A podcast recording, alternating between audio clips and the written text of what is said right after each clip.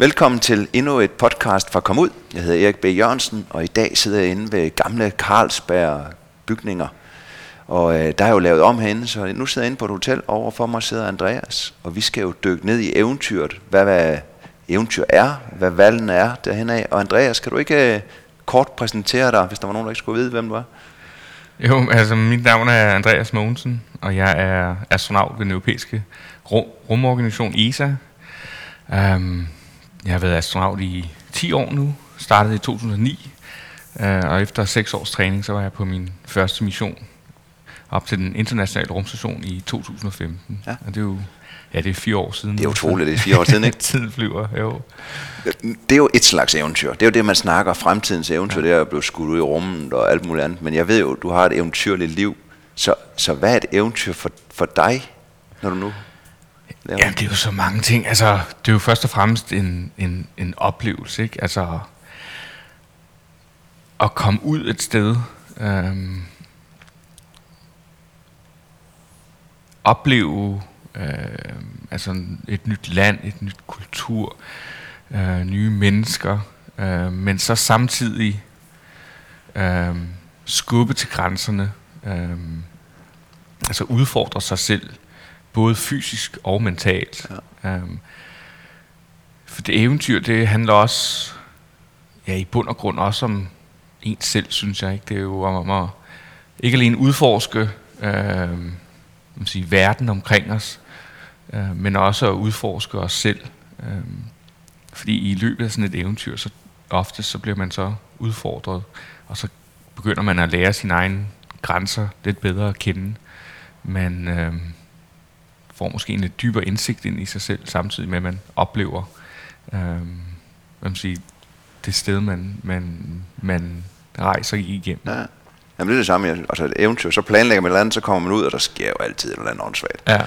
øh, så bliver det hårdere, end man har regnet med, eller anderledes, men, men ellers ville det jo ikke være fantastisk, tænker jeg også. Ja. Ja. Jamen det er en del af det, ikke? Ja. Det er jo, øh, altså det er den, den, den, den fysiske udfordring er jo, for mig en central del af, af eventyret. Ja, det er spændende, fordi det, det er det også for mig. Fordi at, at mange af mine rejser er det fysiske også blevet, du ved godt, det er jo en del for at komme derud, hvor man vil, men det er også noget mentalt. Ja. Ja, det bliver spændende. Så, sådan den der, altså, eventyrlyst, er det noget, der er blevet øh, fodret ind i dig, eller hvordan, hvordan kan det være, at, Jamen, jeg, den? Jeg tror, det er noget, der er opstået helt organisk, altså helt af sig selv. Øhm, gennem min barndom.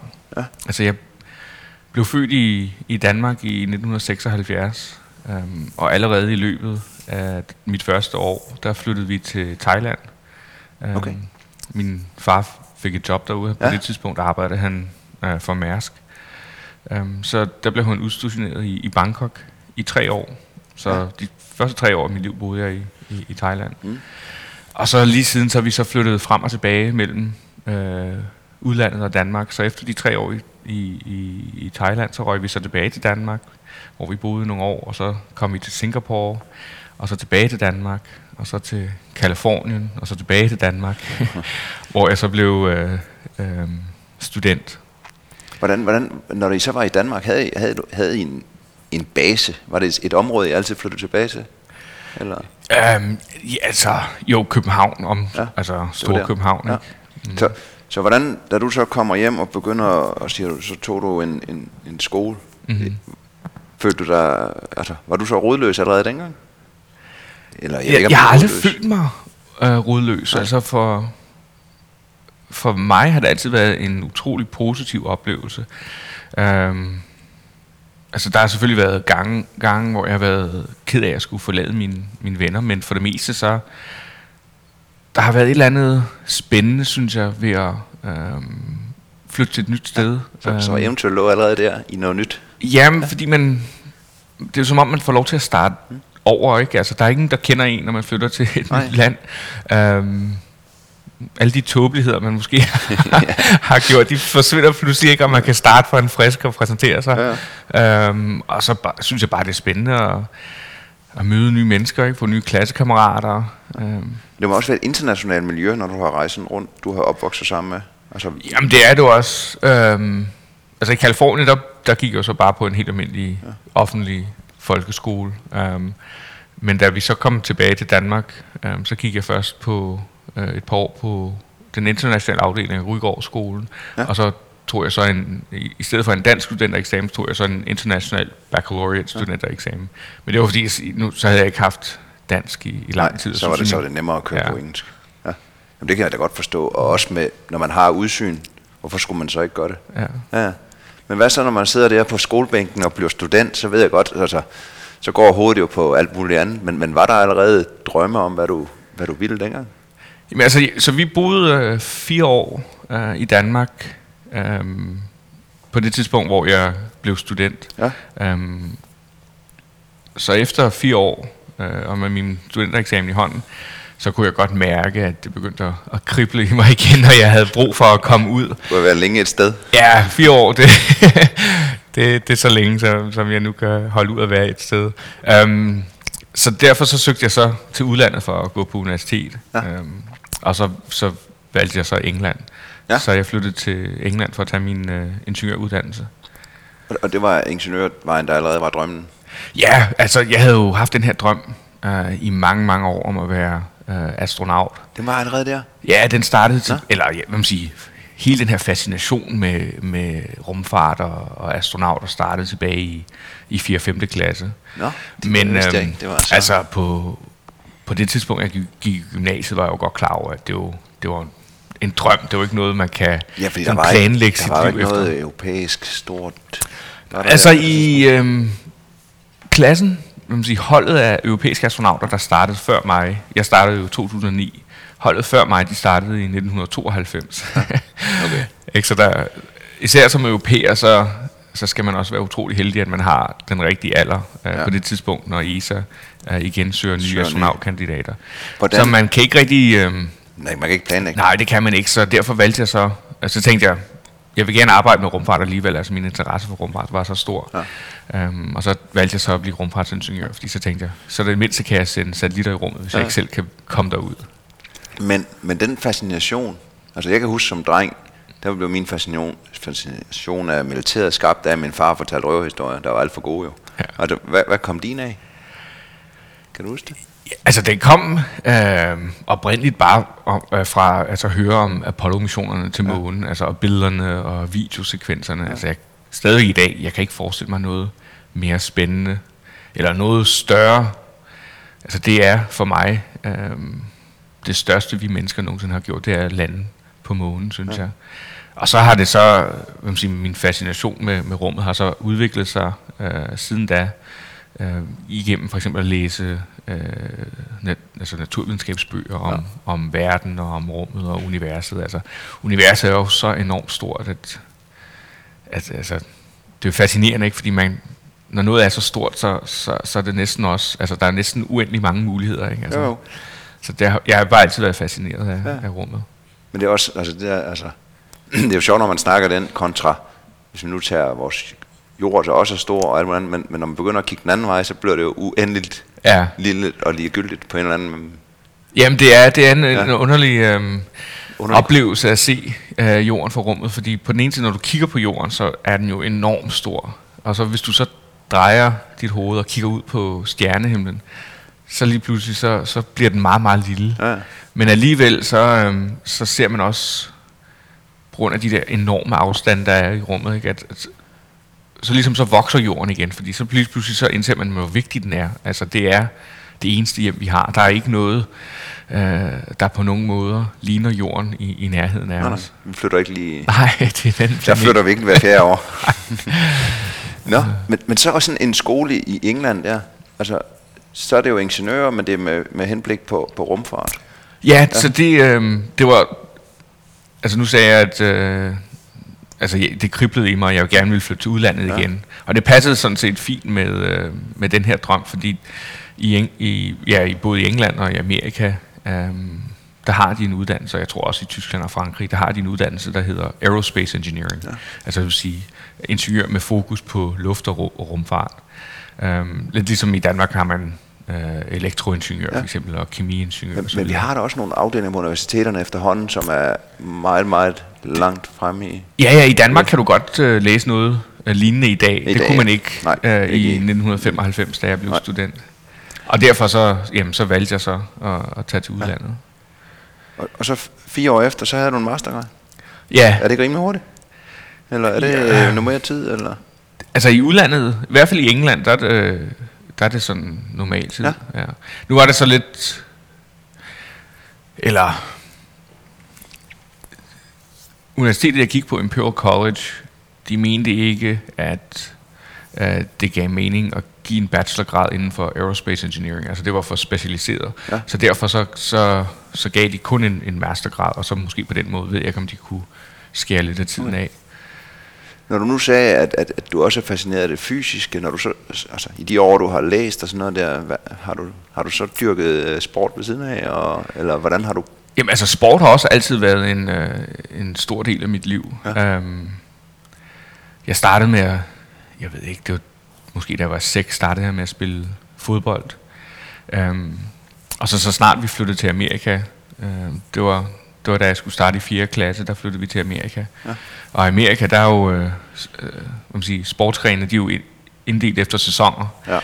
Øhm, så der begyndte jeg, om, der spillede jeg så fodbold om efteråret, og så spillede jeg basketball om vinteren, og så baseball om foråret. Okay, det var så øhm, meget delt op alligevel. Ja, ja. Og så, så du kan, ja i hvert fald som lille kan du spille alle sporter. Det er ja. jo, jeg har altid været vild med, især holdsport, det har jeg rigtig godt lide. Ja, være en del af et hold og, og kæmpe sammen. Øhm, Og jeg tror virkelig, det her, det, det, er noget, det giver noget meget positivt, synes jeg, at spille holdsport. Øhm, fordi man lærer, at, at, at, at man kan også yde noget til gavn for hele holdet, øhm, ved at hjælpe ens holdkammerater. Ja. Øhm, og så har jeg også, altså, jeg har altid været fascineret af sport, så alle de sportsgrene, jeg har kunne ligesom, prøve, har jeg, har jeg forsøgt. Så jeg har også, øh, der var også et par år, hvor jeg... Jeg gik til brydning. Ja, ja. Man skal jo prøve det hele af, jo. Ja. Ja. Og så senere, så... Øhm, jamen altså, så, så på gymnasiet spillede jeg basketball. På universitetet spillede jeg basketball.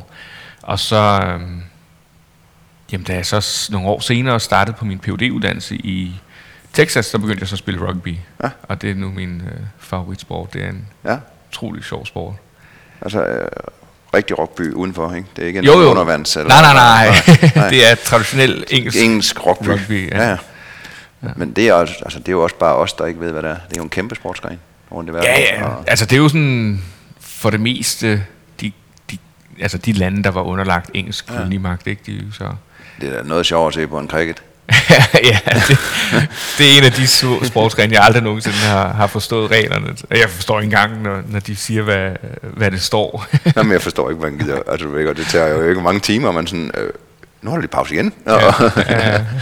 Nå, hvad så sådan med, øh, altså i de år der, øh, jeg ved jo, vi kommer ind på senere også med natur og sådan, men, men har, har du brugt sporten i naturen også? Altså som, som at rejse, eller? Ja, altså... Um Da jeg så da jeg flyttede til England og startede på universitetet, øhm, det var allerede i løbet af den første måned eller sådan noget, der sad jeg og, og bladrede igennem skolens avis.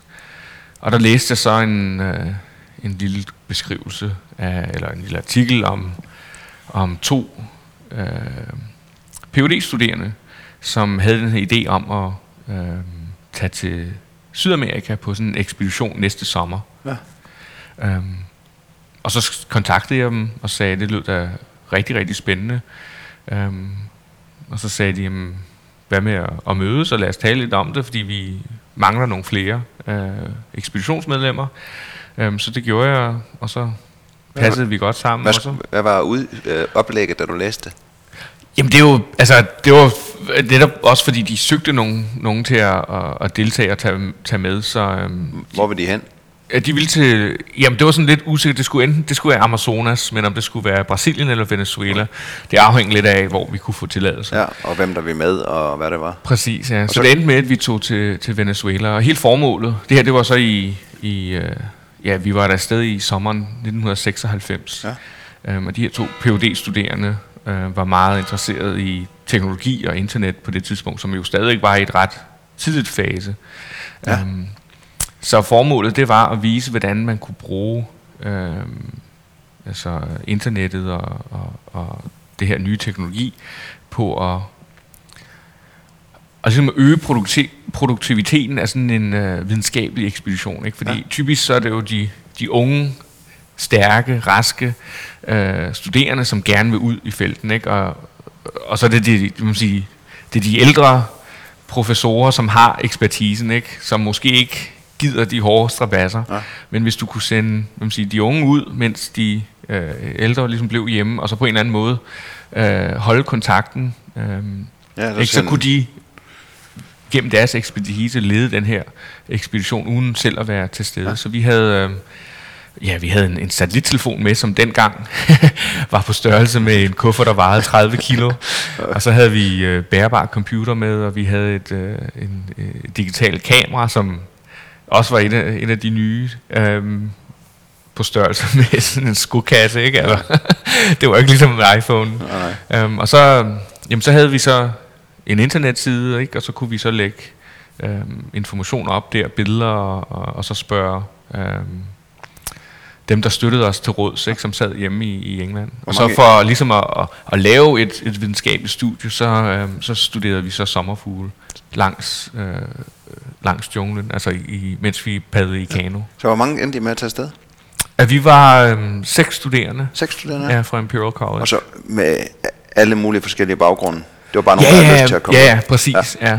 Og så, netop for at vise, at, at, at, at sådan en flok ja. øh, ikke-eksperter kunne, kunne udføre ja. noget øh, videnskabeligt arbejde, uden at skulle... Og så blev I, hvordan, øh, blev I fløjet ind, eller hvordan kom I ind i... Ja, altså, så vi... Øh, det var jo en, en, øh, en, en kano-ekspedition, så vi havde, øh, vi havde købt sådan nogle norske kanoer, som... kan folde sammen. Ja, alle kanoer. Helt ja. klassisk. Ja, præcis. Mm. Og så, jamen, så fløj vi så til Caracas, og så øhm, fik vi så en bus ned til øhm, en, en lille bitte by, altså den, hvad hedder den, Puerto Ayacucho måske, tror jeg. Ja. Øhm, byen, altså man må sige, så langt ind i, i junglen, som du kunne komme. Ja. Ikke? Og så øhm, hoppede vi så i nogle, øh, i, i nogle af de her ja, lokale både, som faktisk bare er en udhulet træstamme, ikke? Ja, ja. Med en påhængsmotor, og så blev vi så sejlet op af floden og droppet af, og så startede vi så vores øh, kanotur. Um, og der er sådan lidt, lidt sjovt, der er sådan en flod, så vi sejlede op af, op af Orinoko-floden, um, dybere ind i junglen, indtil vi kom til en flod, der hedder Cassiquari. Og det er sådan en lidt spøjs flod, uh, for den forbinder Orinoko og så Uh, Rio, del, Rio del Negro. Mm. um, Men alt afhængig af, af vandstanden og årstiderne, så kan den løbe den ene vej eller den anden vej. Nå, det er specielt. Ja, ja. Um, Så vi havde selvfølgelig valgt på et tidspunkt, hvor vi så kunne komme fra Orinoco, ja. Og så sejlede vi så langs den over til Rio del Negro, og så videre den, og så tilbage til Orinoco, ja. Og så. Hvor lang tid var det? Jamen det tog øh, ja, det tog omkring to måneder. Ja, halvanden to måneder. Men det, ja. det var sådan den første rigtige... Ja, det var den første rigtige ja. ekspedition. Virkelig, virkelig en kæmpe oplevelse. Um, og vi... Til, jeg kan ikke helt huske men vi tilbagelagde måske omkring tusind eller tolv hundrede kilometer. Ja. Så det var op hver morgen, og så ud og, og padle i kano. Fange ja. sommerfugl. Så fange I sommerfugl med net, og, og hvad? Ja, altså så, um, altså så undervejs... Altså typisk for at komme frem, ikke, så padlede vi så hele dagen, og så... Um, ikke så... Um, om eftermiddagen, så hakkede vi så vores vej ind gennem junglen ja. for at, at lave camp. Um, men så en gang imellem, uh, så, så lavede vi sådan en lidt større camp, hvor vi så uh, havde, vi havde sådan nogle specielle net, hvor vi kunne komme uh, sådan noget, noget rådent mad ind i, for at tiltrække sommerfuglene. Ja. Skulle de så, øh, skulle de så bare dokumenteres, eller skulle de med hjem også? Så, um, dokumenteres, og så nogle af dem tog vi så ja. med hjem. Ja, nogle eksemplarer. Ja. Ja. Og, og hvordan øh, sådan, var dem derhjemme også glade? Altså de, de ældre? Ja, altså vi havde et, øh, øh, altså vi havde en ret skæg oplevelse, øh, fordi dernede der, der er nogle, øh, nogle meget, meget store, flotte sommerfugle, øh, der hedder morphos, som er, er, er på den ene side fuldstændig blå, sådan metallisk blå, ja. øh, og du ser dem, du ser dem øh, komme flyvende ved, ved at se sådan nogle lysglimt af blåt lys, altså det er virkelig, det er utroligt. Lige pludselig ser du sådan nogle blå lys blinke, og så, så, så opdager du, det er sådan en stor sommerfugl, der kommer flyvende. Men de fløj altid sådan i, jeg ved ikke, to og en halv, tre meters højde, lige, øh, lige over øh, vores net, så vi kunne aldrig fange dem. Og de fløj heller ikke ind i vores øh, i de her øh, net, som vi havde opsat, ikke, for at tiltrække dem. Øhm, og det var helt klart de flotteste og største, øh, vi så, ikke? Og, og vi var sådan lidt ærgerlige over, at vi ikke kunne fange en eneste af dem. Øh, men så, så spurgte vi selvfølgelig nogle af de her eksperter, som fulgte vores, øh, vores øh, mis, øh, ekspedition. Og der var så en, der sagde, jamen, øh, han havde hørt, at hvis man nu tog noget staniolpapir, Øhm, og så ligesom holdt det op i hånden og viftede, så man på samme måde skabte de her lysglimt, ligesom når, når morferne selv flyver ved at, og så når de basker vingerne, ikke, så skaber de det her blå lysglimt. Så ville de måske tro, at det var en, en hund, og så ville de måske komme ned. Og så tænkte vi, nå, det lyder da som en sjov historie. Og så næste dag, så prøvede jeg det, så, så, så fik jeg fat i noget staniolpapir, øhm, og så foldede jeg det sådan lidt, og så holdt jeg det så op, da jeg så en, og så... Ja, den fløj direkte hen til mig. Og lige næsten lige ind i mit net. Ja. Det var en, sådan lidt sjov. Det er meget sjovt, at ja. det der, men når man ikke tror på det, så, så virker det selvfølgelig. Ja. Og hvis man havde troet på det, så havde det ikke virket. Ja. Nå. Jamen, så blev det jo både en, et, et, et eventyr og en, eksp- altså en videnskabelig ekspedition. Ja, og altså en te- ja, videnskabelig teknologisk ekspedition. Ja. Ikke? Ja. Så det var jo, altså det, var, det lyder jo ikke som... I dag, så tænker man, nå ja, men altså i, i nitten seksoghalvfems, jeg havde lige fået min første e-mailadresse, ja. Og jeg kan huske, øh, altså jeg startede jo på universitetet i England i nitten femoghalvfems, og det var, det var første gang, jeg kom på internettet.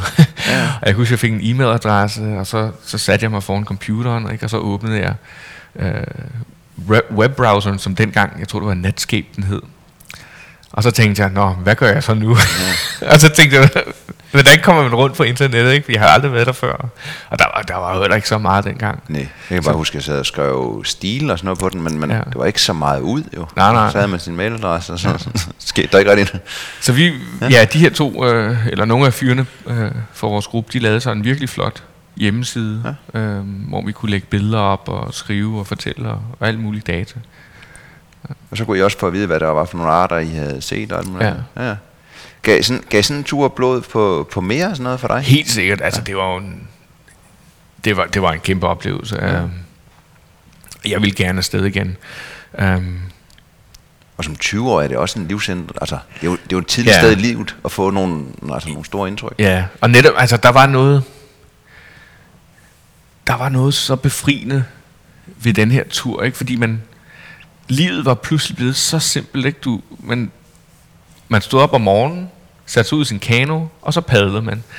Og så fortsatte man bare hele dagen lang, ikke? Til klokken blev tre eller fire, og så begyndte man så at, at, at, at, at lave sin camp, ikke? Og så gik man i seng og sov, og så det samme igen næste dag, og det fortsatte så bare i, i en måned eller to.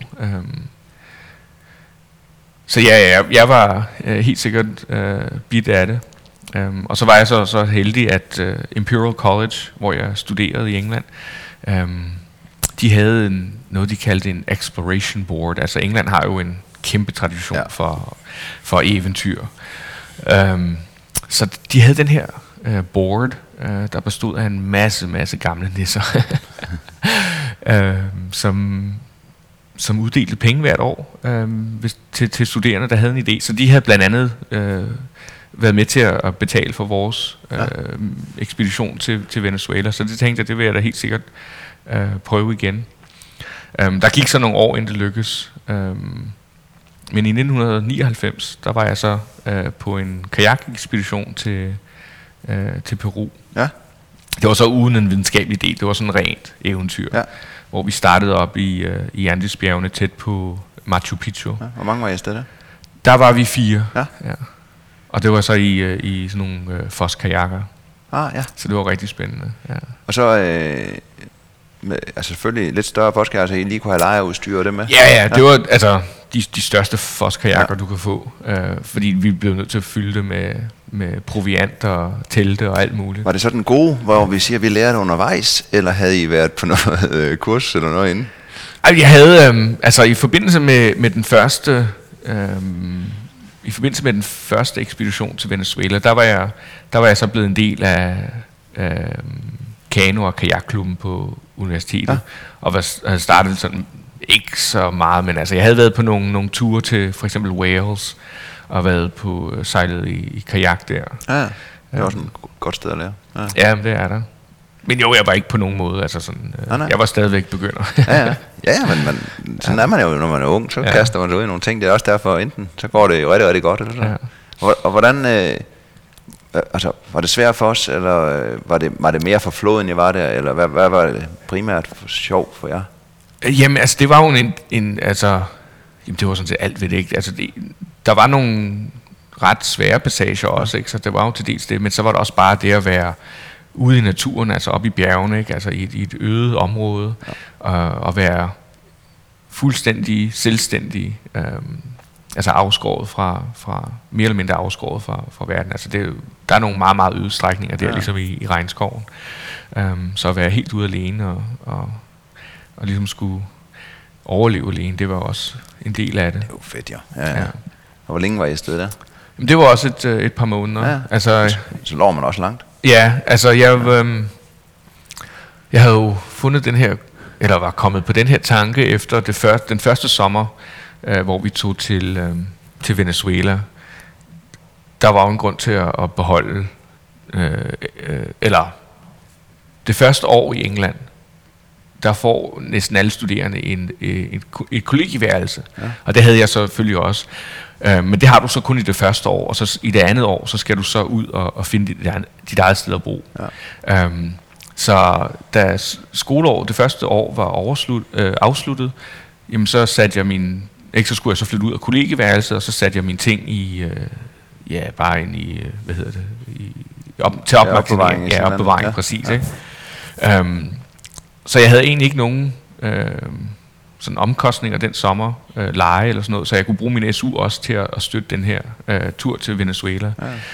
Ja. Øhm, og det tænkte jeg så næste sommer, jamen der var en grund til at spille S U'en på, på leje over sommermånederne, så det gjorde jeg faktisk hvert år. Ja. Øhm, hver juni, når jeg, da jeg var færdig på, med året på universitetet, ikke, så, så opsagde jeg min, min, mit værelse, satte mine ting i til opbevaring, og så brugte jeg så S U'en over sommermånederne til at rejse for. Ja. Så jeg var også, øh, jamen et år, så var jeg i, i, i Kenya, Tanzania og Uganda øh, på trekkingtur, ja. øh, hvor vi klatrede blandt andet øh, Mount Kilimanjaro og Mount Kenya. Ja, der var begge to på sæsonen der. Ja. ja. Så, og, og virkelig spændende tur også. Ja. Der. Og som selv øh, planlagte det? Eller? Ja, ja, det var øh, bare en, en ven, øh, ja. og så mig, så vi var, vi var bare to. Ja. Og også tilbage der, der er jo ikke, altså Kilimanjaro noget andet i dag, men, men den gang har det jo været rigtig fint. Ja. Ja. Og især Mount Kenya, altså Mount Kenya var også virkelig, den jeg tror vi var de eneste på, på bjerget, ja. det var virkelig fascinerende. Fik I sne? Det er et bjerg, der godt kan komme sne? Nej, der var ikke noget sne, Nej. da vi var der. Nej. Men, men det er jo det der med, at jeg synes, der er spændende i livet nogle gange også, at, at, at, at når man finder ud af det der, ikke? Så tager man de valg jo, og de chancer jo. Det er jo ikke sikkert, at du lige fandt den bolig med det samme, når du kom hjem. Du har vel også sovet på nogle sofaer, indtil du fandt det. Ja, altså, man, man, man ikke, så, så gik der en uge, ikke, hvor, man, hvor jeg... Altså, jeg var jo heller ikke så kredsen, for jeg vidste, det kun skulle være i løbet af, af det år, jeg skulle ja. bo der, ikke? For jeg vidste, at næste sommer, så ville jeg sige det op. Så ja. typisk var det bare et værelse, jeg lejede hos nogle andre. Ja. Og da du tager på kajakturen nioghalvfems, så er du egentlig også færdig. Ja, så det var... Øhm, det var sådan en afslutningstur. I, præcis, ja, ja. Så blev jeg så færdig. Øhm, Men eller da jeg kom tilbage, var jeg, var jeg færdig ja. på universitetet, ja. Men havde du allerede øh, søgt job på det tidspunkt, eller ventet? Nej, det havde jeg ikke. Øhm, fordi det sidste år, der havde jeg, der havde jeg meget travlt. Jeg var også... Øhm, øh, jeg valgte at bruge det allersidste semester, så foråret, vinteren og foråret i nitten nioghalvfems, øh, der tog jeg øh, et halvt år til Portugal ja. for at læse på et universitet der. Okay. Øhm, Men har de, øh, hvad, hvad kunne du læse der, som var? Jamen de har en, øh, ja også et, et, et institut for, for øh, øh, styring af, af for eksempel robotter, ja. øh, droner og så videre. Ja. Så der tog jeg ned.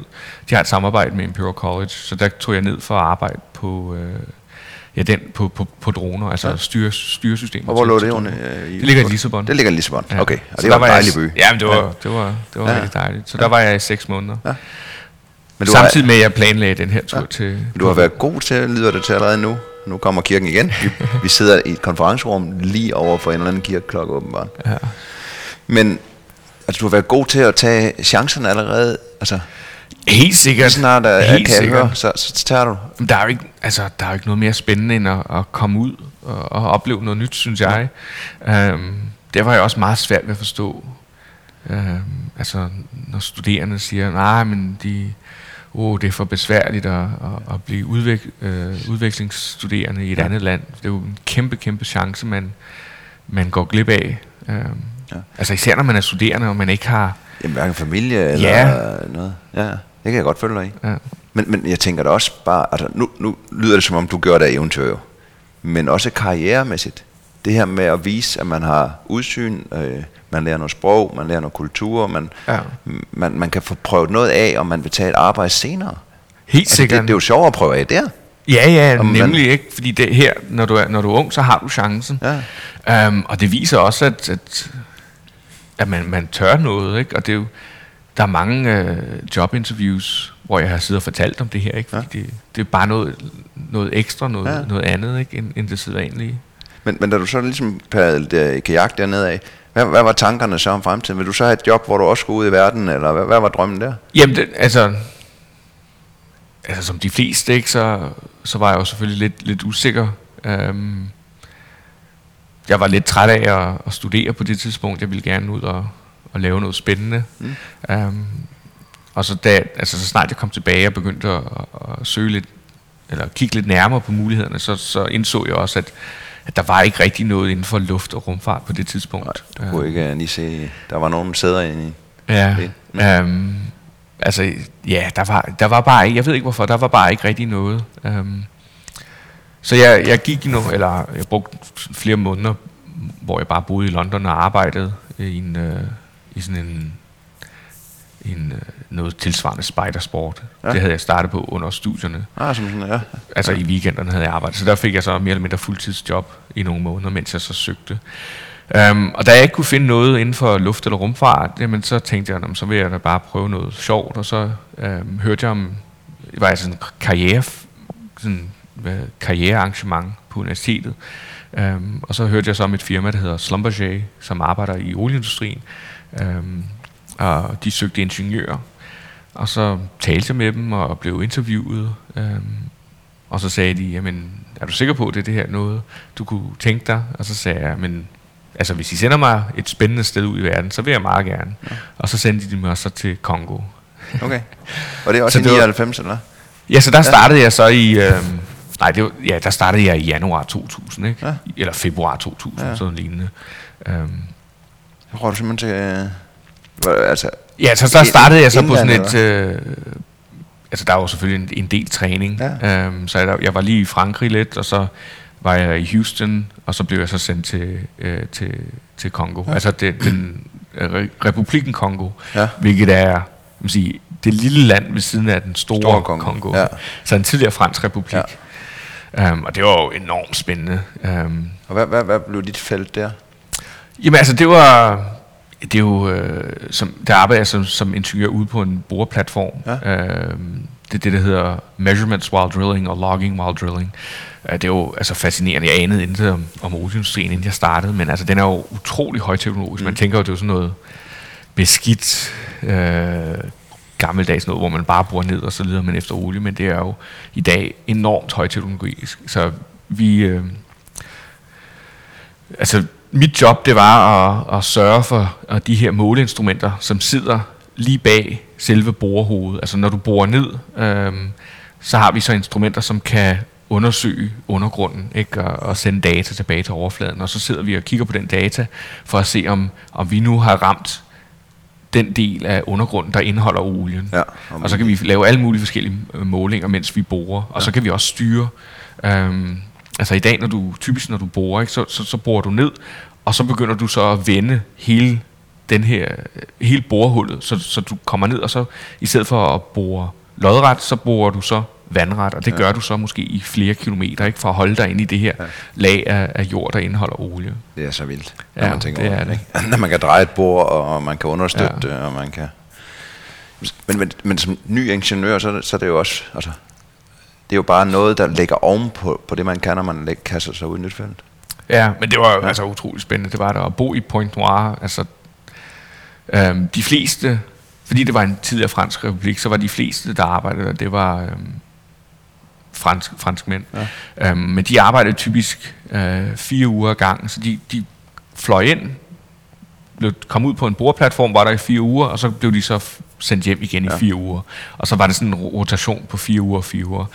Øh, men fordi jeg var ung og var villig, så, så, så blev jeg sådan set udstationeret dernede, så jeg boede dernede, og en af de få, der boede dernede. Ja. Så når jeg ikke var ude på en boreplatform, så boede jeg så i, i Pointe-Noire. Det ja. var også en kæmpe, kæmpe oplevelse. Ja, så kunne du rejse rundt og kigge. Og, ja. Ja. Ja, man kan ikke rejse så meget. Altså, Kongo, det er et, øh, altså et spændende sted, men altså hovedstaden, øh, Brazzaville, vejen, eller der er ikke nogen vej, der forbinder øh, hovedstaden, og så den her store, eller større olieby, Pointe-Noire, som ligger ude ved kysten. Okay, der, var engang en, øh, der var engang øh, togskinner, men øh, Nå, de, de, de forsvandt. Ja, de forsvandt, og så gad de ikke at bygge dem op. Man kunne kun flyve til hovedstaden. Det var ja. sådan lidt spøjst. Øhm, men det var, det var en, en, en stor oplevelse. Ja. Men igen, når vi snakker karriere, altså, så, så, altså, hvis man er villig, så lærer man noget. Ja. ja. Og der var du...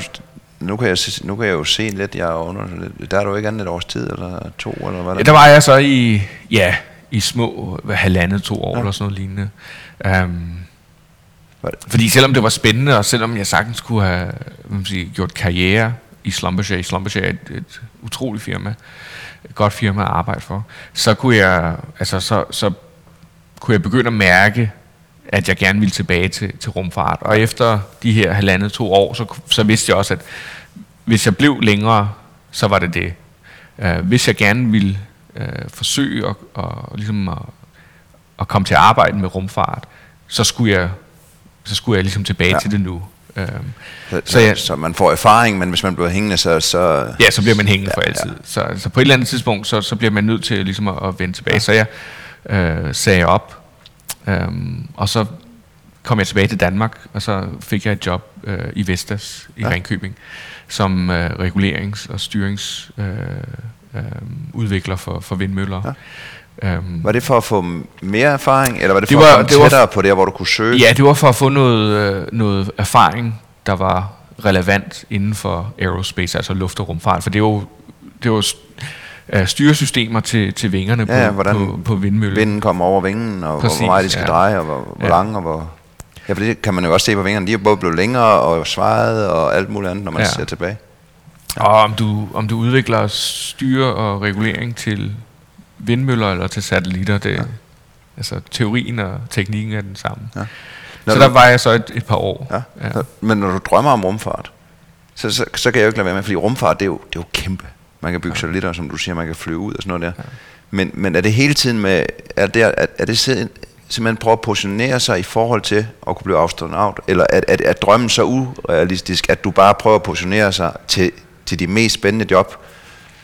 Eller? Men altså, man kan sige, øhm, altså jeg havde den her drøm stadigvæk om at blive astronaut, men øh, det var sådan noget, som jeg bare havde i baghovedet. Ja. Øhm, og så forsøgte jeg ligesom at holde døren åben, for muligheden for at søge ind som astronaut, hvis den mulighed nogensinde skulle opstå. Ikke? Ja. Fordi på det tidspunkt, så jamen, der var ingen planer øh, jamen, for, at E S A skulle søge. Du kunne ikke engang slå op, at der så stod, øh, nej. vi søger igen om fem år, eller... Nej, præcis. Du sagde, det var i tooghalvfems, ikke? De forsøgte første, Først, ja, første gang. Ja, eller det var så anden gang. Første, første, første hold af E S A-astronauter startede, jeg tror, det var i nitten otteoghalvfjerds. Ja. Og så et andet hold startede så i tooghalvfems, hvilket var samme år, som, som vi vandt Europamesterskabet ja, ja. i fodbold, ikke? Og jeg var femten år. Ja, men det er jo ikke lige sådan, at man kan planlægge ud for det. Nej, man skal være meget heldig, ja. at man har den rigtige alder. Ja. Ja. Men altså, så, så, mit, mit fokus på det tidspunkt, det var at, at forsøge øh, at komme ind i rumfartsindustrien som, som ingeniør, ikke? Og få lov til at udvikle satellitter ja. og rumsonder osv. Men og derfor så efter øh, to år, to år ja. i Vestas, øhm, der valgte jeg så, fordi så igen, så i løbet af de to år, så kiggede jeg så på mulighederne. Og der kunne jeg godt mærke, at, at, at jeg nok havde behov for at få en P H D-uddannelse, øhm, hvis jeg skulle have rigtig gode chancer for at komme ind i, i rumfartsindustrien. Ja. Øhm, så der valgte jeg så at, at tage til øh, Texas, øh, på University of Texas i Austin, ja. øhm, og så fik jeg så en P H D-uddannelse i øh, Aerospace Engineering. Okay, og hvor lang tid tager sådan en? Ja, det er sådan lidt forskelligt, minimum tre år. Ja. Øhm, I Amerika så tager det så lang tid det tager, for ja. at du bliver færdig, så jeg, jeg brugte fire år derovre. Fire år. Og der var du færdig i syv? Ja, det er og, rigtigt. Og når du siger en... en nu øh, kommer ham, der ikke har studeret P H D, jo, så, så, så skal man jo også til at begynde at, at gå ind i et, et snævrere felt. Så hvad laver du P H D i? Ja, så P H D, det er jo en, en forskeruddannelse, ja, uh, så du uh, specialiserer dig, um, men alligevel, det afhænger lidt af universiteterne. Altså University of Texas i Austin forsøger stadigvæk at holde, uh, om man siger, sådan, ikke at specialisere sig for meget. Jo, selvfølgelig skal du skrive din, din P H D-opgave, som er meget, meget specialiseret, der, og der fokuserede jeg på, på øh, navigationssystemer til øh, ubemandede Mars-missioner. Ja. Øhm, det var jo ikke så lang tid, eller nogle år forinden, så havde NASA mistet øh, et rumfartøj øh, på Mars, og det, det skulle lande nede tæt på Sydpolen af Mars, men under landingen var der et eller andet, altså lige da, vi tror, at da, da de her landingsben blev slået ud, øh, så blev de slået ud med sådan en kraft, at at øh, selve rumskibet, eller landeren, rumsonden, der landede, den troede, at den havde ramt jorden på det tidspunkt, så den slukkede for, for motoren, og så styrtede den så desværre Ej. de sidste, jeg ved ikke om det var halvtreds meter Ej. eller sådan noget, øh, og gik i stykker. Og lige siden da, så, så indførte NASA så et krav om, at, øh, fordi man vidste ikke rigtig, hvad der var sket, for man havde ikke noget data, Ej. så det, det her er sådan lidt et gæt om, hvad der skete, vi er ikke helt sikre. Men NASA indførte et krav om, at øh, fra nu af, når man skulle, skulle lande på Mars, så skulle man holde radiokontakt med, med nogle af de her satellitter, som er i kredsløb af Mars, og sende data tilbage, fordi så kunne man overvåge hele den her landingsproces bedre. Ja, så man ikke er i, arbejder videre i blinde, når det er så dyrt. Præcis, ja. præcis. Uh, så alle, man siger, alle fremtidige missioner til Mars, de skulle så udstyres med uh, en radio, uh, sådan en, en, en standardradio, kan man sige, ikke? Så, så de alle sammen kunne kommunikere sammen. Uh, men en, en sådan en radiobølge, når du sender den fra et rumskib til en anden rumskib, den kan du så også måle på og bruge som et navigationssensor. Ja. Uh, altså det er en meget simpelt fortalt, så er det en, en form for G P S, kan man sige. Ja. Altså en meget, meget simpel G P S. Ja. Men alligevel, når jeg lige sidder og tænker radiobølger, der er lige noget forsinkelse til Mars. Jamen altså, hvem siger, det, skal, du, nå, det er jo ikke fra jorden, det er jo uh, indbyrdes, ikke? Indbyrdes, så, okay. så, så sådan en, et, et rumskib, en, en ubemandet rumsonde på vej til, til Mars, øh, den får selvfølgelig øh, position fra, fra jorden øh, undervejs, øh, og så på et tidspunkt, så på grund af den her forsinkelse, så kan man ikke længere sende øh, data frem og tilbage i tide øh, til jorden. Øh, men så hvis den så måler, for eksempel tiden det tager for den at sende et radius, en radiobølge fra sig selv til en satellit i kredsløb af Mars og ja. tilbage igen, så kan den så, gøre det helt så, anderledes. Ja, ja, så kan du korrigere lidt og, ja. og vide lidt mere præcis, hvor det er. Det du forsker i. Ja. Dejligt nørdet. Ja, ja men det, var, det var rigtig, rigtig spændende. Ja, ja. Ja. Men det er jo klart igen, det, det rykker dig også tættere rumindustrien. Når, når, når du lige siger Texas, øh, jeg ved også, du, du har været i Texas igen og alt muligt. Ja. Altså, er, er det der, det sker? Eller hvad, hvad hvor? Altså det er jo et af stederne, altså når, når, når vi taler om, om astronauter ja. og bemandet rumfart, så er det helt sikkert der, der sker. Ja. Øhm, på det tidspunkt, så, øhm, så, så valgte jeg University of Texas i Austin, simpelthen fordi øh, de har et, øh, et rigtig godt aerospace-program, ja. og mange af deres studerende ender, op, øh, ender med at arbejde enten øh, på Johnson Space Center i Houston, hvor jeg så er nu, ja. eller også på det, der hedder Jet Propulsion Laboratory, som ligger i Californien, ja. øh, og som er dem, som har sendt alle de her øh, Mars-biler til Mars, blandt andet, ja, ja. og også har sendt Voyagers og, og de her andre rumsonder helt ud ja. øh, til, til, altså til, til de ydre dele af, af solsystemet. Um, så det var, det var ligesom, det var, det var den anden drøm, jeg havde. Ja. Altså først var det at være astronaut. Hvis det ikke kunne lykkes, så var min drøm at arbejde på J P L, ja. som det hedder, fordi øh, det er også rigtig, rigtig spændende, det job, ja. det, det arbejde, de laver der. Hvis du skal være helt ærlig, er det så uddannelsen, der gør, man får arbejde der, eller er det netværket? Tror du? Altså, nu... Øh, når man nu studerer? Øh, ja, altså, jeg vil sige, når det, når det kommer til rumfart, så... Øh, så er det så specialiseret, at, at, at du skal have, en, du skal have en, en, en meget speciel uddannelse. Ja. Øh, men selvfølgelig så, altså de kontakter, rumfartsindustrien er ikke så forfærdelig stor alligevel, så, så altså gennem studierne, så får du kontakter, ikke, som, som øh, kan hjælpe med at få, gi- ja. en, kan hjælpe med at f- finde job senere. Nu slår vi alle, åbenbart. Jamen det er, det er jo et, men det er jo en god point nogle gange, når man tænker, når vi nu skal inspirere nogle andre også forhåbentlig, det der med, når man vil noget, så nogle gange lige tænker over, hvor er det bedste sted, og, og, og hvor er der størst chance for at komme til at lære nogen at kende, og sådan noget også, fordi mm-hmm. det kan godt være, at man, man bliver valgt for at være den dygtigste, men det, hvis man så også kender de bedste, ja. Jamen, så er der endnu større chance, og, og det, det er nogle gange det, jeg, som vi snakker om også, at tage ud, altså, ja. Kig nu rundt, hvor de bedste er, og, ja. Og så, så prøv at komme i nærheden af det. Ja. Øh, Men, men, men allerede, mens du sad, så sad der, hvad blev der så åbnet op for, for astronauter? Fordi det er jo ikke andet to år efter, du er P H D, du, du, du Jamen altså, ind. Så skete der... Øhm, jamen altså, der, der skete noget interessant, og der, der skete også nogle, nogle tilfældigheder. Altså i to tusind og tre, i to tusind og tre, der styrtede den amerikanske rumfærge Columbia ned, altså på vej ned gennem atmosfæren. Ja, den var under opsendelsen, var den blevet ramt af noget, noget, noget insuleringsmateriale, som sidder på ydersiden af raketten. Og uden at man vidste det, så havde det her insuleringsmateriale, det havde skabt et lille hul i forkanten af den ene vinge.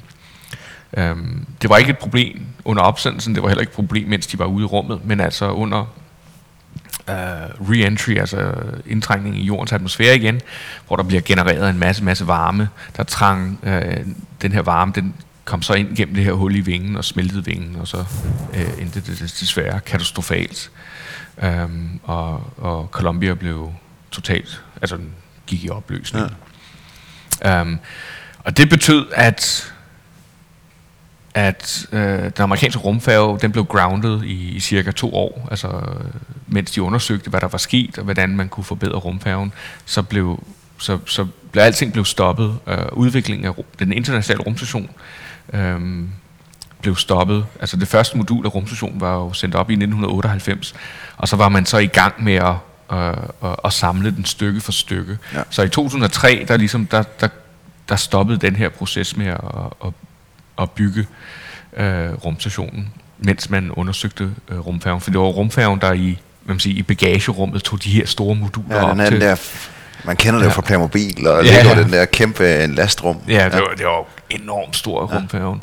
Um, og det betød så også, at, at E S A, det vidste jeg så ikke på det tidspunkt, men E S A gik med nogle idéer om at starte, eller at søge nye astronauter igen. Uh, men det blev så også sat på standby, fordi nu vidste man lige pludselig ikke, hvornår det europæiske Columbus-laboratoriet øh, skulle op. Ikke? Det skulle have været op der i to tusind og tre til to tusind og fire, men det blev så u- øh, udskudt på ubestemt tid. Så E S A, de, hvad man siger, satte også, eller de udsatte så også øh, hvad man siger, det næste optagelse af den næste gruppe astronauter. Ja. Men øh, øh, Danmark øh, på det tidspunkt ville jo rigtig, rigtig gerne have en dansk astronaut, så de startede så en, en national optagelses øh, sige, proces. Ja. Øh, og den hørte jeg så om i Texas. Det var i, jeg kan ikke huske, om det var to tusind og fem eller sådan noget lignende, deromkring. Ja. Øhm, og det var så, jamen der sad jeg så i Texas og var i gang med min P H D.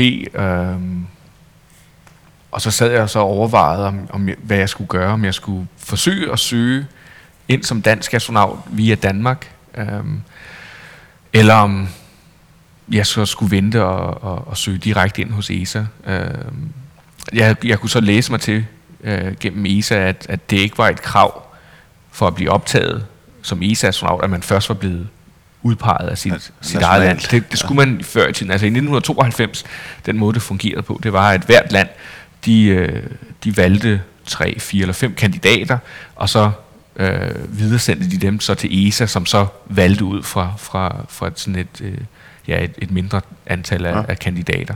Men øh, i, her i, der, i to tusind og fem til to tusind og seks, så sagde E S A, men Det vil vi ikke gøre næste gang. Der skal alle søge direkte ind til E S A.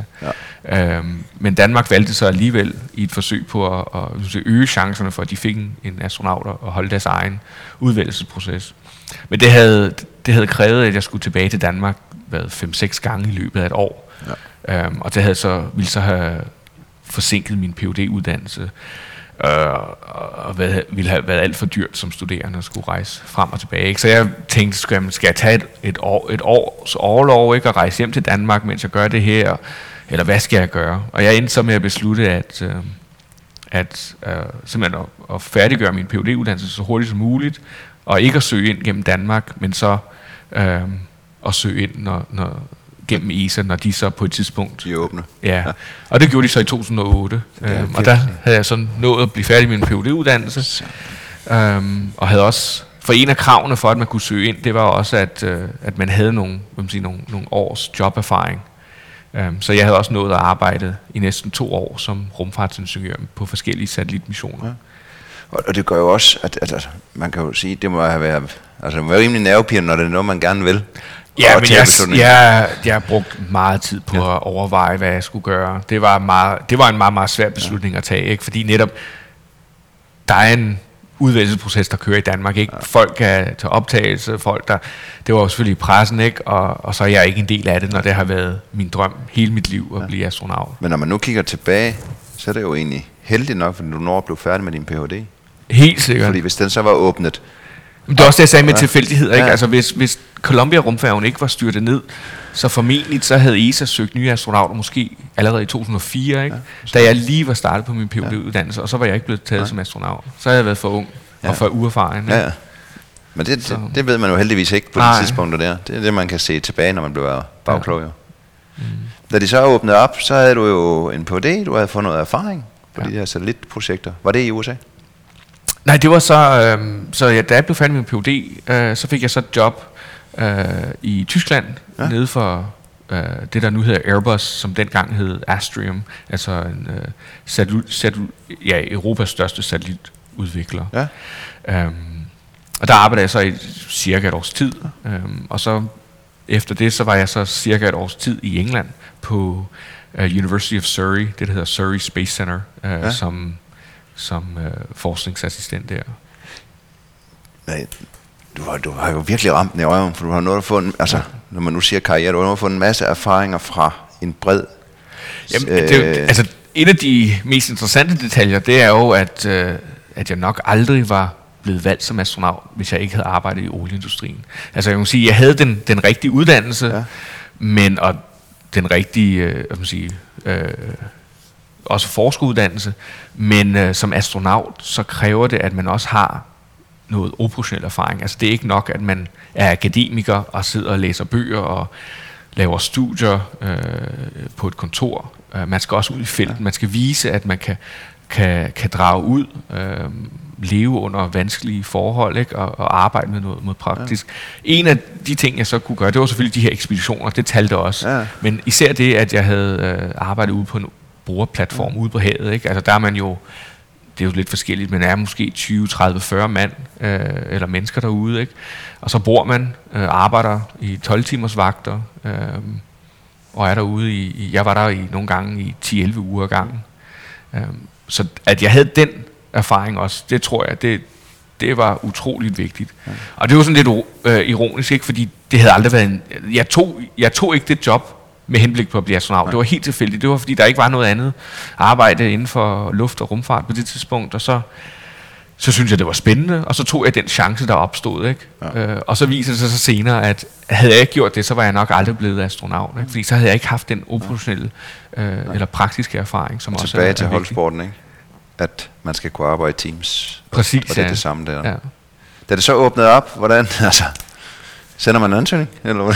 Ja, det gør man. Altså de har jo, at det er selvfølgelig en, en, en, en lidt indviklet proces, ikke? Men det starter med, at du, du, du indsender en, en online ansøgning. Altså ja. de havde jo, jeg ved ikke, det var jo ikke bare en ansøgning, det var jo ti sider med, med spørgsmål, man skulle ja, ja. udfylde, ikke? Alt fra, fra uddannelse til joberfaringer til netop... Spiller du sport, ikke? Hvilket sprog kan du tale? Har du nogensinde øh, levede i, i, i et andet land end dit hjemland, ikke? Øh, hvilke andre praktiske erfaringer har du, ikke? Kan du svømme? Kan du dykke? Har du pilotcertifikat? Alle de her ting, ikke? Øh, var de interesseret i. Og så til sidst også øh, spørgsmål omkring motivation, ikke? Altså, hvad, hvorfor vil du gerne være astronaut? Og hvad ser du din rolle som astronaut er at være, og så videre, og så videre, og så videre. Så det var en, en meget, meget lang ansøgning, ja, man skulle sende ind. Så, og det, det var også der, hvor man ligesom, det har jeg glemt. Altså, har du dykkercertifikat? Det ved jeg ikke, om du havde, men... Eller, jo, jo, øh, det havde jeg også. Okay, men det oh. ja. Det var godt, jeg havde det. Det, det er rigtigt. Og det havde du taget. Ja. Øhm, ja. Men, men og, så, så send, og så skulle man også, man skulle faktisk også finde en... flyvemedicinsk læge og, og, og få det, der hedder en class three medical. Altså hvis du, som, hvis du gerne vil være priva, privatpilot, ikke, for, så skal du også have det her, ja, den her class three medical. Så jeg skulle selv finde en, en læge, der kunne, der kunne udstede sådan en. Ja. Um, og jeg gik også sådan og overvejede, ej, det, gider jeg det her? Det, det er jo en kæmpe proces, ikke? Og hvad er chancerne for, at jeg rent faktisk bliver ja, ja. Øh, valgt? Øh. Og så brugte jeg meget, meget tid på at sidde og, og, og tænke på, hvad hvad jeg skulle skrive til de her spørgsmål omkring motivation og så videre. Så det var faktisk øh, først sådan aften inden deadline, altså nogle timer inden ja. deadline, at jeg fik sendt den her sted.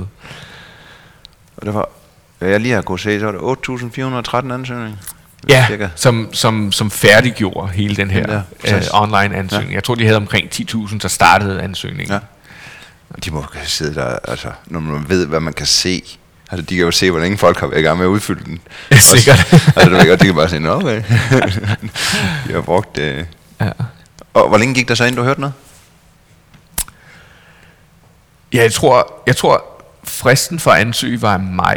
Ja. Og så tror jeg, det har været i, måske i sensommeren, starten af efteråret måske, at jeg blev inviteret til, til første runde af tests. Ja. Um, Og det foregik så i Hamburg øhm, på det tyske rumfartscenter, det der hedder D L R. Nej, undskyld. Jo, D L R i samarbejde med Lufthansa, øh, fordi mange af de prøver, vi, vi tog, det var de samme, som Lufthansa bruger til at udvælge deres piloter med. Ja. Så det var sådan en fuld dag, øh, varede otte til otte og en halv time, hvor vi bare sad foran en computer og skulle løse alle mulige forskellige øh, prøver. Altså det kunne være matematik, fysik, men også sådan... Øh, visualisering, hukommelsesprøver, multitasking. Koordination også og sådan noget? Ja, præcis. Ja, ja, vi havde sådan nogle ja, to joysticks, ikke, hvor vi skulle, ja. skulle holde... Det er også det, man altid har hørt om F seksten piloter, ikke? At jo, præcis, de jamen, det er præcis, ja. præcis det, de samme Sammen. former for test, som ja. vi blev udsat for. Ja. Og der var vel omkring tusind øh, ansøgere, der... Der var altså, fra, der? Ja, omkring tusind, der, ja. der kom til den her. Godt også mange. Ja, ja. ja. Um, og der sad vi så i, i, i otte timer um, og arbejdede. Og det var selvfølgelig også noget med koncentrationsevner, ikke? Altså, kan du bevare uh, koncentrationen i otte timer? Ja. Og så um, derfra var vi... Jamen, så gik der så nogle måneder, og så blev jeg så inviteret til anden runde. Og der var, der var vi så nede på lidt under to hundrede, der kom til, til næste runde. Og det var så... Den runde fokuserede så kun på psykologi. Um, så okay. der var alle mulige. Vi var seks, der blev, vi blev så inviteret ind seks af gangen øh, i en hel dag, øh, hvor vi så havde øh, samtaler med psykologer og psyki- psykiatere, øh, og så var der selvfølgelig en masse holdarbejde, øh, øvelser, hvor vi skulle ikke alene øh, samarbejde, sådan alle seks af os, men der var også sådan flere forskellige prøver på to. tomandshold, ikke? Ja. Hvor vi sad sammen med en anden makker, og så skulle vi løse noget sammen, ja, og så blev vi så overvåget. Ja, overvåget ja. Ja. Jeg har prøvet det i en mild grad. Ja. Jeg, jeg forsøgte til Sirius, jeg kan huske, der, der havde vi sådan en rumopgave, så skulle ja. du prioritere op i rummen, oh, yeah. hvad du tage med. Og der, der var en kunne hjælpe, når der sagde på mit hold, han ville tage revolveren med. Så sådan, man kunne vælge en revolver og en ildflaske. Hvorfor ville du tage revolveren med? Ah, men så kunne han jo skyde sig selv, hvis det ikke var. Og han ville til Sirius, ikke? Jo, jo. Det, det tror jeg også lige, der blev krydset over. Ja, men det er så sjovt, sådan noget der. Ja. Og så blev det bare mindre og mindre. Hvor mange runder var der, inden du... Jamen, der var vel øh, fem runder i alt, ikke? Så tredje runde, øh, der var vi oh, omkring fyrre, vil jeg sige. Ja. Og det var så helbredsundersøgelser. Og det var en hel uge. Øh, en hel uge med alle mulige former for, for, for helbredstest. Det vil sige, det, den er jo slet ikke noget, man kan påvirke selv. Det er kun for at være sikker på, at man ikke har et ja, eller andet. Altså, det folk... Ikke? Altså, og det var jo ikke... nødvendigvis fordi de var syge, men fordi at en test viste en større risiko for ja. en sygdom senere i livet, ikke? Og det var nok til, at, at, at man blev sorteret fra. Oh. Ikke? Så vi blev... Vi fik M R I-scanninger, vi fik C A T-scanninger, vi fik ultralydsscanninger, røntgenscanninger, altså alt, hvad du overhovedet kan, kan, ja. kan forestille dig, blev vi undersøgt for. Og det tog en uge, øhm, og så var der også, vi var, jeg tror, vi var omkring tyve til toogtyve på det tidspunkt, der bestod. Ja. Og så var det så først fire runde, hvor, hvad man siger, interviewene rigtig startede. Ja, ikke? Altså motivationsting ja, og præcis, personlighed. Så, så kom vi så ind foran sådan et... et hold af, jeg tror de var ti eller tolv E S A-chefer, ikke? Ja. Og H R-chefer selvfølgelig også, og så og der var tidligere astronauter også, ikke? Og så sad vi så og talte med dem, eller blev interviewet i, i halvanden times tid. Så begynder der at banke hjernerne. Altså, så ja, jeg vil sige, i starten, der, i starten var jeg ikke rigtig påvirket af, af, af hele den her uh, proces, for jeg tænkte, altså selv Selv blandt tusind eller blandt to hundrede ja. kandidater, ikke? Altså chancen er jo så lille. Um, men da vi kom ned der på toogtyve, og så senere ned på ti... Til den sidste runde? Ja, den sidste runde, der, talte, der blev vi så interviewet af, af man sige, de tre topchefer ja. um, af E S A, og det var, der var vi ti tilbage. Og der, der var jeg godt nok... Eller efter det følgende, så var jeg nervøs, ikke? Fordi så fik vi så at vide, at altså, i løbet af den næste måneds tid, så hører I. Og jeg tror ikke, jeg lavede andet end at sidde foran min computer og, og trykke på, på refresh på ja. e-mailen, ikke? Og tjekke, om min telefon stadig ikke var tændt. Ja. Altså, det var, det var nervepivende, ja. det var det. For lige pludselig, der var, så var der jo en reel, en reel chance, ja, ja. ikke? Altså. Det var man tæt på, ja. ja. Og så var I seks? Så var vi seks, ja, der blev valgt. Øhm, og fik at vide i, i, i maj.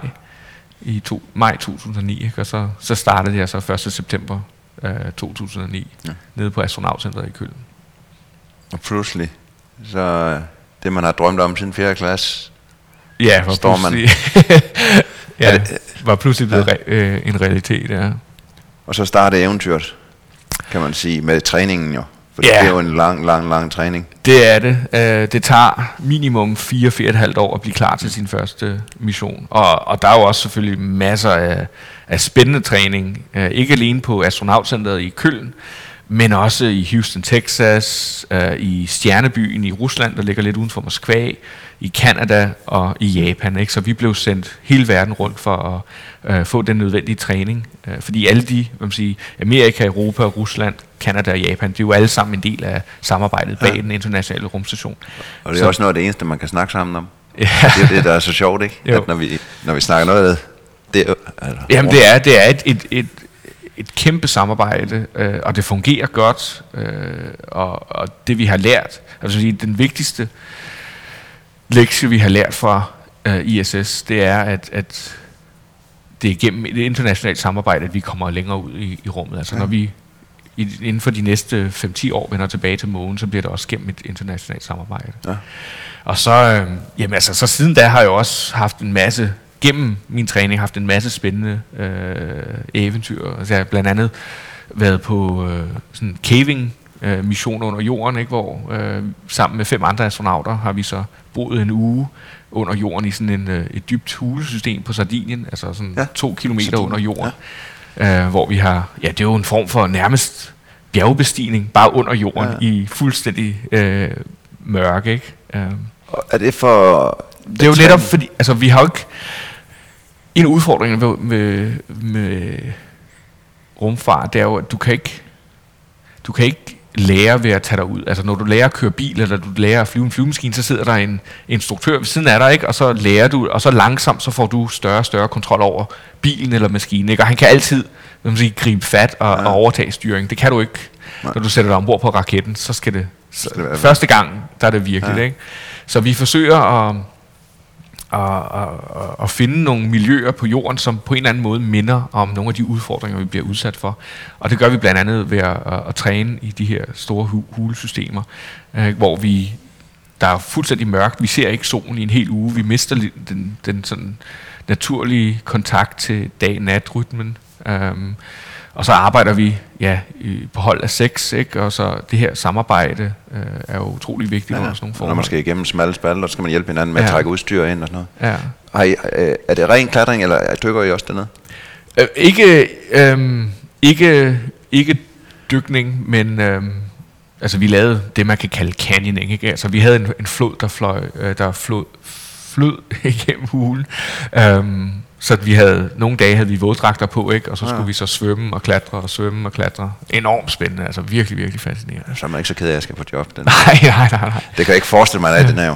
Så, så alt det, man har set og hørt om jo med dykningen i, det er Texas, ikke? Hvor man dykker med, på modulet og... Ja, altså vi er, i Texas har vi jo et, et, ja, et kæmpe, kæmpe bassin, altså det større end du overhovedet kan forestille dig, ja. hvor vi hvor, næsten så stort, at vi kan sætte hele rumstationen ned, ja. øh, og hvor vi kan øve os i, hvor rumvandringen ja. er.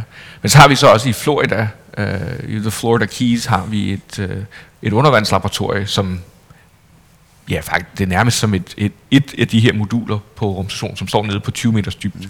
Og der har jeg også været så heldig at have været på, på to missioner dertil, hvor jeg har boet i en uges tid, Øh, nede på tyve meters dybde i det her undervandslaboratorium. Ja. Det har også været vildt spændende. Og så hver dag har vi gået på hvad man siger, simuleret rumvandring ude på øh, øh, bunden og kigget på koraller og, og har været med til at teste og udvikle nyt udstyr, som vi måske i fremtiden kan bruge, når vi, når vi lander på, ja. på månen eller på Mars.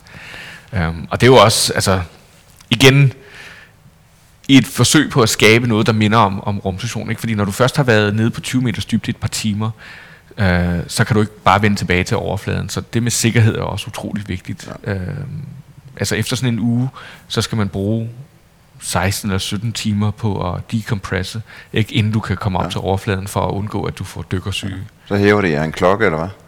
Eller? Nej, altså så, så, så, så lukker vi døren og forsejler døren, og så inde i det her undervandslaboratorium, så, øh, så øger vi så trykket okay. langsomt over seksten sytten timer. Ja. Og når vi så ligesom er kommet tilbage til, til, til det tryk, der er på jorden, så sænker vi så meget hurtigt øh, trykket igen, og så laver vi sådan en scuba dive op til toppen. Ja, ja. Ja. Så kan I dykke hurtigere. Ja. Ja. Okay, så. Ja, det er en meget spændende måde. Ja. Og jeg forestiller mig, nu kan jeg jo ikke relatere til din verden, men, men jeg forestiller mig altså lidt, at ligesom da jeg blev jægersoldat, så, så var det jo den største dag der, og så den træning, der kommer efter jo, fordi der er alt nyt. Det må jo, altså... Det er jo så spændende. Nyt kursus, så... Yeah. Ah, ja, nyt kursus, og nej, nyt grej. øh, altså, så det må jo bare være... Jamen, det har været det utroligt spændende, fordi... Ja, vi skulle lære at gå på rumvandring, ikke? Så ja. der skulle du lære om hele den her rumdragt, du har på, og hvordan du går ud øh, gennem luftslusen og kommer ud på ydersiden af rumstationen og skal, skal lave en rumvandring. Ja. Og så skal vi også lære at styre øh, vores robotarm. Vi har jo sådan en sytten meter lang robotarm ja. deroppe, som er et af vores vigtigste værktøjer. Ikke? Og der sidder du, altså det er jo ja, næsten som at spille et videospil, ikke? Du har din, din joystick, og så stå, sidder du og styrer. Bortset fra, at stressniveauet er jo enormt, ikke? Fordi... det er jo livet er på spil, ikke? Hvis du kommer til at lave en fejl, i værste tilfælde, så, så slår du hul på, på rumstationen med den her kæmpe robotarm. Ikke? Og så... så bliver man kendt for det. Ja. men, men jeg kan forestille mig, at altså, du må have følt, at du bare blinkede, fra du øh, fik at vide, at du var astronaut, til du så egentlig fik at vide, at du skulle... Øh skydes afsted, selvom du skulle lære russisk i mellemtiden også. Og det må jo, jeg, jeg er også stadigvæk forbavset over, at det er... Det er Jamen, det er jo ti år ja. siden, ikke? Det er jo ja. september... Nej, nu er det så oktober, ikke? Men det er jo... Ja, men jeg, ti, ti ja, men jeg, år siden, at jeg startede som astronaut. Det er helt, helt utroligt ja. at tænke på. Jeg er mere overrasket, når jeg lige sad og forberedte mig her til senden. Ja. Var det i femten? Ja. Altså, jeg, jeg, det vil ja. jeg sagt. Det var maks to år siden, du havde været... Jamen, det er, ja, jeg, har, jeg har også på samme måde selv. Har, har du sprogøre og sådan noget siden, at, at lige nu er det den russiske, tænkte jeg? Desværre det må... ikke. Jeg har meget svært ved at lære sprog, ja. så det at skulle lære russisk, det har været, det har været øh, en anstrengelse. Ja, for jeg, jeg har nemlig jeg har ingen sprogøre, og så da, da, sådan, da jeg fuldt derinde der, så tænkte jeg bare, hold op, mand. Ja. Det må være, det må være sædler over det hele. Og... Det, har været, det har helt sikkert været, for mig i hvert fald, det, det sværeste ved at blive astronaut, det at skulle lære russisk. Hvordan var det så for at vide, at... Øh der er launch-dag til dig? Jamen altså... På var du... Altså jeg, typisk, altså jeg fik jo at vide så to år, inden jeg skulle afsted, at jeg skulle på den her mission. Det er sådan helt normalt, ikke? Fordi du så vidste har også, du... det var de, de otte dage der?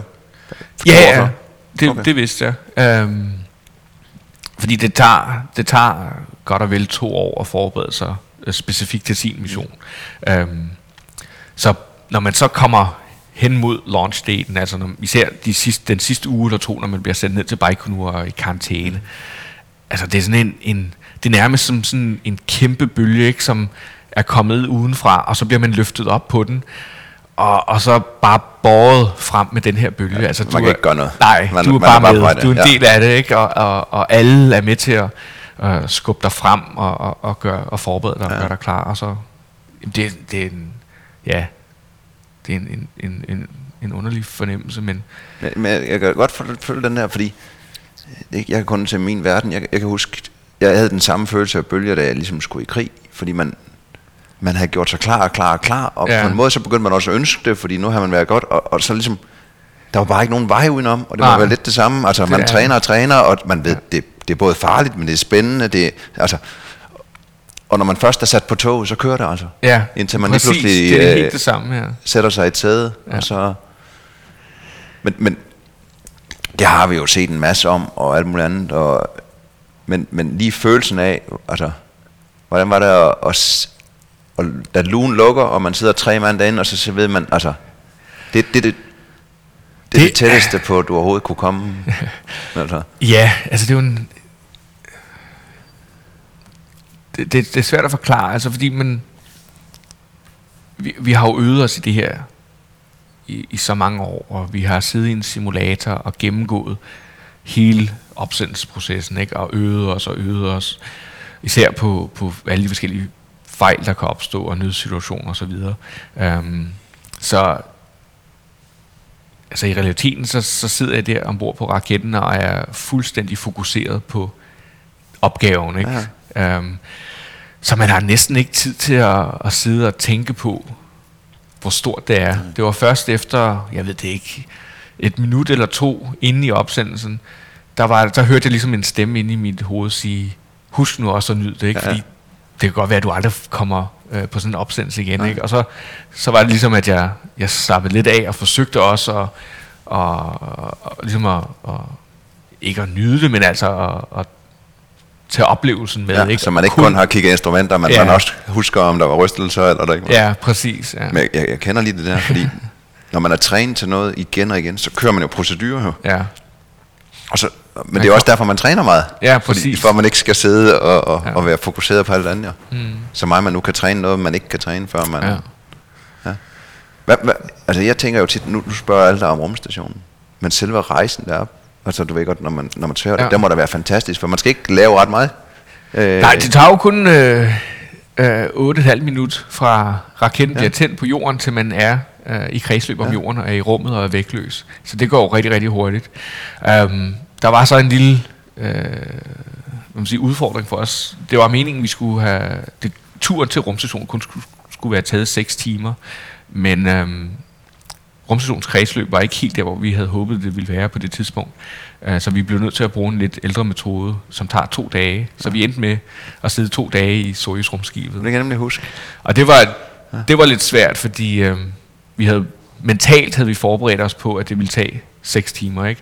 Øhm, og så praktisk talt, så havde vi jo, vi havde jo ikke pakket til, at vi skulle være to timer. Så alting var, var gemt væk. Altså, så vi havde, ikke, vi havde ikke adgang til for eksempel bare en tandbørste, eller til, til en bog, eller noget som helst. Så der var ikke så meget andet at lave, end at bare sidde i to dage, og, og vente på, at vi ankom til rumstationen. Okay. Øhm, og så samtidig så...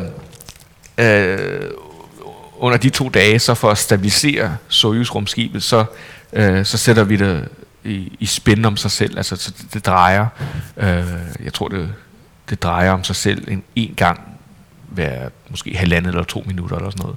Så du kan heller ikke rigtig sidde og kigge ud af vinduet. Nej, fordi det, du sidder, og der var jorden, og så ud, der var jorden igen, ikke? Altså, og man er jo stadig på det tidspunkt ved at vende sig til at være vægtløs, ja. uh, så man kan meget let blive, ja, få kvalme og... Ja, så det er nogle, øh, ja. nogle køresygetabletter, der hvad man leder. Ja.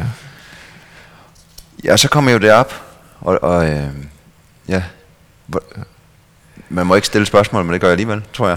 Altså, otte dage er jo fantastisk. Man vil jo brække sin arme for at være, men man vil også hellere være der et halvt år. Helt sikkert. Jeg så var... Øh, var, du, var, du, var du glad, men var du stadigvæk ærgerlig? Altså, det var... Så, fordi det kun skulle være taget seks timer... og kom derop, ikke? Så ja. skulle jeg så have haft ti dage ombord på rumstationen. Ja. Og det endte så med, at jeg kun havde otte dage ja. derop, fordi vi brugte to dage på at at komme derop. Øhm, men øh, sige, mine arbejdsopgaver blev ikke reduceret. Nej, jeg kan huske, de, jeg så det skema, ja. Hvad du skulle lave af forskellige forsøg. Ja, skulle... Så jeg havde et meget, meget tæt pakket skema, ja. Og jeg arbejdede altså på fuld drøn i de otte dage, jeg var deroppe. Øhm, sov ikke, sov kun lidt. Øh, så da, da, da det var tid til at komme hjem, så altså på den ene side var jeg glad, eller så frem til at kunne komme hjem og slappe af og sove, og, fordi jeg var virkelig udmattet. Ja. Men samtidig var jeg også meget ked af, at jeg skulle forlade rumstationen, ikke? Fordi ja. det var sådan et, det er et meget specielt sted. Altså bare at få lov til at bo deroppe og arbejde deroppe er, er, er et kæmpe, kæmpe privilegie. Så. Men selvfølgelig er det, man, det man træner, ikke? Jo, altså, præcis. Så jeg var, altså, jo, jeg var trist, at jeg skulle forlade, men samtidig også glad og stolt over, at, at missionen var vellykket, ikke? Og, og og så frem til at, ligesom at, at tage en dyb indånding, ja. Og så bare slappe af. Hvordan, altså, opsendelsen er en ting, men jeg tænker, nedturen, det må da være endnu vildere. Det er det, især med Soyuz. Øhm, Soyuz-raketten under opsendelsen er sådan, det lyder måske underligt, ikke? Fordi det er jo stadigvæk en opsendelse, men den er ikke, øh, den er ikke sådan... Der er ikke noget sådan specielt. Jo, du, du bliver accelereret. Det er lidt ligesom at sidde i en bil, ikke, som bare accelererer hurtigere og hurtigere og hurtigere. Og du mærker selvfølgelig øh, at blive skubbet tilbage i dit sæde, men øh, udover det, så, så, så sker der ikke så meget andet. Men, øh, men øh, nedturen med Soyuz, den er voldsom. Det er som den vildeste rutsjebanetur, man kan forestille sig. Det er som... Jamen altså, du, du kommer jo, rammer jo atmosfæren med, med otteogtyve tusind kilometer i timen, ikke, og så bliver du presset ned i dit sæde mere og mere og mere. Uh, indtil du vejer fire gange din fire og en halv gange din egen kropsvægt. Uh, det er det mere var, end, end når du starter. Det var det tre G. Det er det, ja. tre G ja. Under opsendelsen og fire og en halv under mm. nedstigningen. Ja. Um, og så når faldskærmen bliver foldet ud, ikke, på det tidspunkt, jeg tror stadigvæk vi flyver med eller falder med otte hundrede kilometer i timen. Det er uh, ordentlig hug. Ja, ja, så og det er jo som en kapslen bliver kastet fra side til side og og så i et forsøg på at stabilisere den, så begynder den så også at rotere ret hurtigt med tretten grader i sekundet eller sådan noget lignende. Så vi sidder i sådan en kapsel, som roterer samtidig med, at vi svinger fra side til side. Altså det er virkelig, det er en ja. kæmpe, kæmpe oplevelse. Ja. Ja. Men det må også, ja, ja, personen, når jeg lige tænker over det, må det der være mest bange også, lige der, hvor man skal igennem atmosfæren. Fordi det er selvfølgelig, altså det, opsendelsen og så ja. øh, nedstigningen ja. gennem atmosfæren, det er jo selvfølgelig de to ja. kritiske faser. Ja. Lidt som bjergbestigeren, der glemmer, når man skal ned, ikke? Jo, ja. ja, ja, det er det. Altså der er jo mange ting, der skal fungere, altså især faldskærmen, ikke? Det er jo, den er ja. jo livsnødvendig. Men, men som eventyr handler det om at formidle, og det må man sige, at uanset om det var otte dage deroppe, eller hvad det var, så... så Danmark i hvert fald gik jo uh, rummamok, og du har fået lov til at formidle eventyr og drømme, og ja. altså, hvad kan man forlange meget mere som eventyr? Jamen det er jo en, ja. hvad man siger, en, en, en del af ansvaret, synes jeg, især som, især som forsker, ikke? Som, især som forsker, der modtager offentlig støtte, uh, der synes jeg, at, at alle har en, uh, et ansvar at komme ud og fortælle om det arbejde, de laver, uh, og hvorfor det er så vigtigt, øh, og hvad det er, de går og bruger pengene på. Så jeg ser det helt sikkert som øh, en del af mit job, ikke, at komme ud og ikke alene fortælle om rumfart, men også fortælle om, om naturvidenskab, og, og forsøge at inspirere børn og unge, altså den næste generation, så vi forhåbentlig får nogle flere forskere og ingeniører uddannet ja, ja. i fremtiden. Fordi altså, hvad man kan lave inden for vores biologer, og ja. så man laver, altså, det, det er jo fantastiske ja. felter. Så nu er det store spørgsmål jo. Øh, bliver du fyret af igen, tror du? Det håber jeg. Ja. Det håber jeg. Det er i hvert fald det, jeg arbejder øh, hen imod. Og jeg tror også, der er en, en rimelig god chance for, at jeg kommer afsted igen. Altså, jeg har ikke nogen konkret dato, men øh, forhåbentlig og formentlig på et tidspunkt mellem tyve toogtyve og tyve fireogtyve, så, ja. så håber jeg på at komme afsted igen. Og, og uanset hvad, du har været deroppe, og, og du får jo også lov til at sidde og arbejde. Altså som ja. astronaut er man ikke bare parkeret jo. Du, du nej, nej, jo, der er jo masser af spændende ting. Ja, ja. Guider og arbejde og arbejde. Ja. Og alt det der. Hvis man vil følge mere om det, så ved jeg, at Planetariet har jo udstillinger, og man kan følge dig på ja. forskellige steder. Og man kan også se øh, kapslen ja. øh, på Danmarks Tekniske Museum ja. oppe i Helsingør, der står øh, kapslen. Ja. Ja. Og hvis man skal følge nogle gode sider og hjemmesider, hvad, hvad vil du så sige, man skal følge, hvis man vil? Jamen altså, selvfølgelig øh, w w w punktum e s a punktum i n t, ja. det er jo E S A's hjemmeside, øhm, og der har vi... Øh, masser og masser af spændende information. Ja. Ikke kun om astronauter og bemandet rumfart, men om alt det, vi laver hos ja. E S A. Altså, vi laver jo meget mere end at bare sende astronauter øh, i rummet. Vi har jo også øh, ubemandet satellitter, der øh, kredser om, om jorden for at studere øh, vores øh, planet. Vi sender øh, satellitter eller rumsonder til Mars og længere ud i, i rummet. Vi har en, en mission til Merkur her snart, så ja. Der er rigtig, rigtig mange spændende ting. Ja, ja. Jamen, øh, fantastisk. Er, er der noget, jeg ikke har spurgt om, du lige vil nævne til sidst? Eller så, så, Nej, så jeg tror, vi har været, været ja. rigtig godt omkring. Så vil jeg i hvert fald sige tusind tak, for du vil være med. Og jeg håber derude, at om man vil være astronaut, man vil være hvad end det være, jamen, øh, gå efter drømmene, tur og tage ud, øh, gå efter det, du vil, og lære de bedste. Ja. Så er der en chance jo. Hvis det man ikke prøver, altid. Så kommer man ikke ind. Nemlig. Med hvis man ikke prøver, så er chancen nul. Er der en anden øh, eventyr eller person, du tænkte, der kunne være rigtig spændende, jeg skulle tage en snak med? En, en lidt anden slags eventyr har jeg lige været til, til at holde foredrag sammen med en, en, en ung space-arkitekt, der hedder ja. Sebastian. Uh, der har et uh, lille firma, der hedder Saga Space Architects, S A G A, som har, jamen, han har været blandt andet i, i Jordan, tror jeg, og Israel, hvor han har, har arbejdet med at bygge, man kan sige, beboelsesmoduler ah, i ja. sådan nogle ekstreme miljøer. Ja. Og han øh, er i gang med, at, sammen med hans øh, makker, er han i gang med at, at udvikle sådan et øh, modul til Grønland, og så skal han være deroppe øh, på indlandsisen i, i tre måneder næste år. Øh, netop, og det han er interesseret i, det er, for mange af de her moduler, vi bor i, i rummet, ombord på rumstationen, det er jo sådan nogle ja, kolde laboratorier, ikke? Det er ikke egnet til... Øh, Sige, til at, jo, det er, de er egnet til at overleve i, men ikke til at, ligesom at, at leve i og, og, og være mennesker i. Så hvordan får du planter med ind? Hvordan får du øh, farver og, og lysforskel og alt sådan noget med ind i, i sådan et modul? Spændende. Ja. Og det er jo også med Mars og alt det andet, de siger. Nemlig. Eller ja. Hvis der skal være en rumstation på månen til at skyde videre ud. Ja, nemlig. Ja. Ja. Fedt. Jamen, tusind tak for din tid. Tak for, at du lyttede med. Hvis du kunne lide det, du hørte, så del det endelig med venner eller andre, du tænker, der kunne være interesseret, fordi det er jo altid dejligt at have en masse lyttere.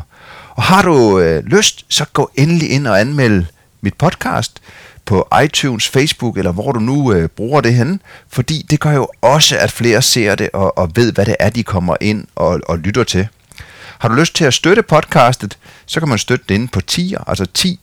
er punktum d k. Her kan man give et lille beløb per udgivet podcast, og det kan hjælpe mig til at holde mit udstyr og vide, der er nogen derude. Og jeg udgiver løbende, når jeg finder nogle spændende mennesker og nogle spændende historier, og så kan der selvfølgelig være en pause, når jeg er på ekspedition, men jeg kommer jo igen og igen, ved at love jer. Og så håber jeg jo bare, at vi ses til foredrag, eller hvor jeg nu er henne rundt omkring, og du kan altid dykke ned i mit store univers inde på min hjemmeside, komud punktum d k. Og indtil vi lyttes ved igen, så ud og brug vores dejlige natur. Som jeg siger, eventyret starter i din baghave, så ud og udforske din baghave og find dit eventyr. Hej.